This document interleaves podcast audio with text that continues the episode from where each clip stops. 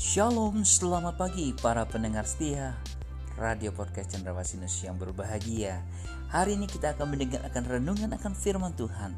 Biarlah firman Tuhan yang hidup itu akan menjadi berkat ketika Anda mendengarnya Dan rema dalam kehidupan Anda. Selamat mendengarkan firmannya. Tuhan Yesus memberkati Anda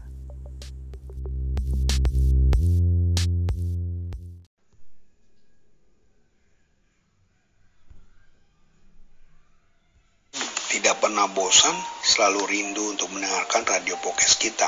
Berbagi radio podcast kita supaya kita makin diberkati Tuhan. Di mana pun kita berada, kita punya Tuhan yang luar biasa. Nah, tema kita adalah bicara tentang obat. Iya, siapa manusia yang nggak butuh obat, pasti siapa pun butuh obat. Obat bisa menjadi penyembuh, tapi hati-hati, obat juga bisa menjadi penyakit. Berapa banyak podcast ini adalah obat bagi kita untuk kita disegarkan, untuk kita bisa mencintai Tuhan, hidup baru, lahir baru, dan tidak pernah kita tinggalkan, tidak pernah kita lupakan. Ayatnya terambil dalam Yohanes 14 ayat 1 sampai 6. Demikianlah firman Tuhan. Yohanes 14 ayat 1 sampai 6. Janganlah gelisah hatimu, percayalah kepada Allah, percayalah juga kepadaku. Di rumah Bapakku banyak tempat tinggal. Jika tidak demikian, tentu aku mengatakannya kepadamu, sebab aku pergi ke situ untuk menyediakan tempat bagimu.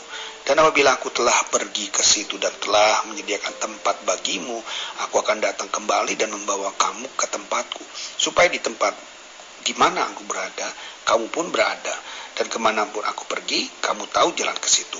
Kata Thomas kepadanya, Tuhan kami tidak tahu ke mana engkau pergi.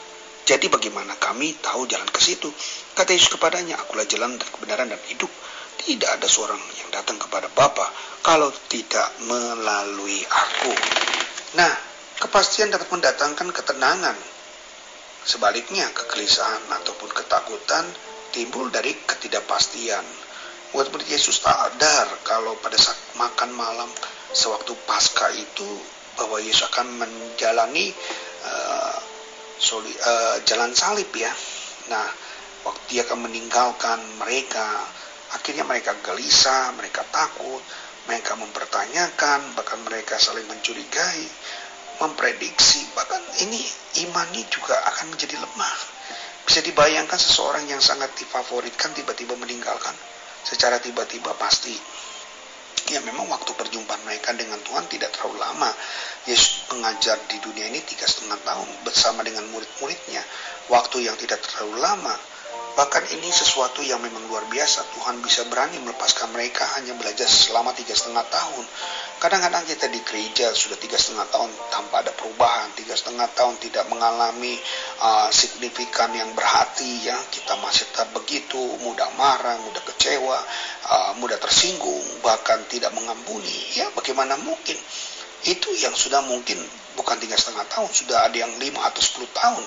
Bagaimana dengan murid Yesus yang belajar dengan Yesus hanya tiga setengah tahun? Bagaimana? Mungkin pertanyaan ini sangat menusuk buat kita. Tentunya kita nggak mampu ya tapi dia bisa loh saudara. Yesus memerintahkan untuk mereka untuk tidak gelisah. Dia juga kasih tahu alasan kenapa dia pergi. Dia menuju jalan, dia menuju sebuah kebenaran dan hidup supaya Bapak Surgawi nyata, bukan sekedar hanya diceritakan saja, tapi nyata. Inilah keinginan Yesus. Waktu Yesus katakan, akulah jalan. Dia menegaskan bahwa Yesus memimpin pilih kepunyaannya menuju rumah Bapa karena hanya lewat dia yang kan menjadi perantara Bapa dengan manusia. Dia juga katakan dia adalah kebenaran. Yesus merantara wahyu Tuhan, menyatakan dirinya secara khusus oleh firman-Nya lewat Kristus Yesus. Dia juga terakhir katakan dia adalah kehidupan. Yesus adalah perantara keselamatan yang memberikan kehidupan kepada ciptaan yang baru dalam Kristus supaya aspek ini atau dua aspek ini pribadi dan karya Kristus tidak dapat dipisahkan. Nah, berarti Yesus bukannya racun, tapi dia adalah obat. Obat yang harus kita minum, obat yang harus kita nikmati, supaya kita mengerti kenapa murid-muridnya tinggalkan. Kenapa kita harus mengasihi Tuhan. Kita tahu dia telah menjadi perantara dalam kehidupan kita.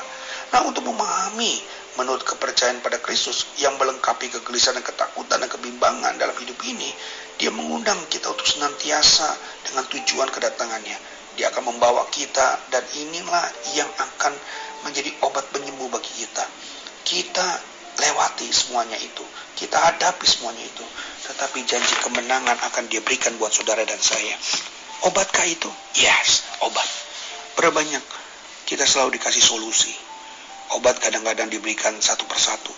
Kalau dosisnya kurang ditambah lagi. Kalau dosisnya kurang, maka kalau sudah ke dokter pasti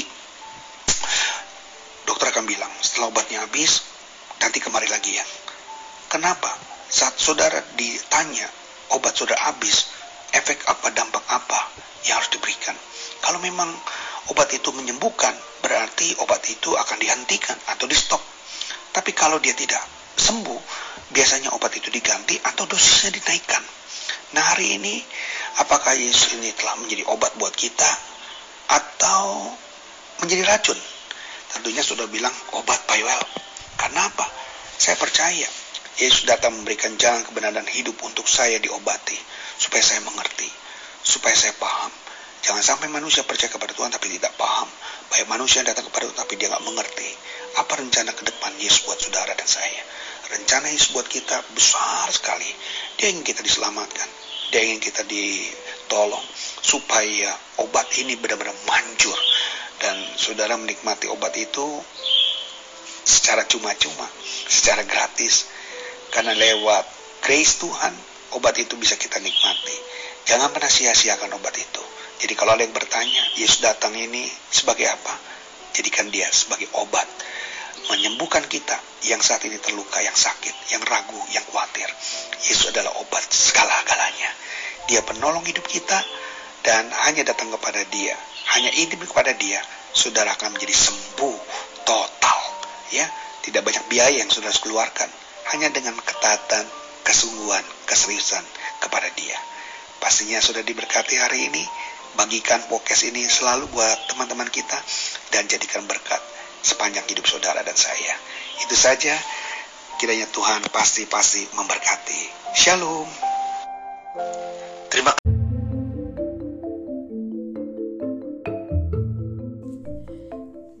Sampai jumpa esok hari. Kiranya damai sejahtera dari Allah Bapa, kecintaan kasih daripada Tuhan Yesus Kristus, dan persekutuan Roh Kudus menyertai kita mulai hari ini, esok, sampai Maranatha. Tuhan Yesus datang kedua kalinya. Sampai jumpa.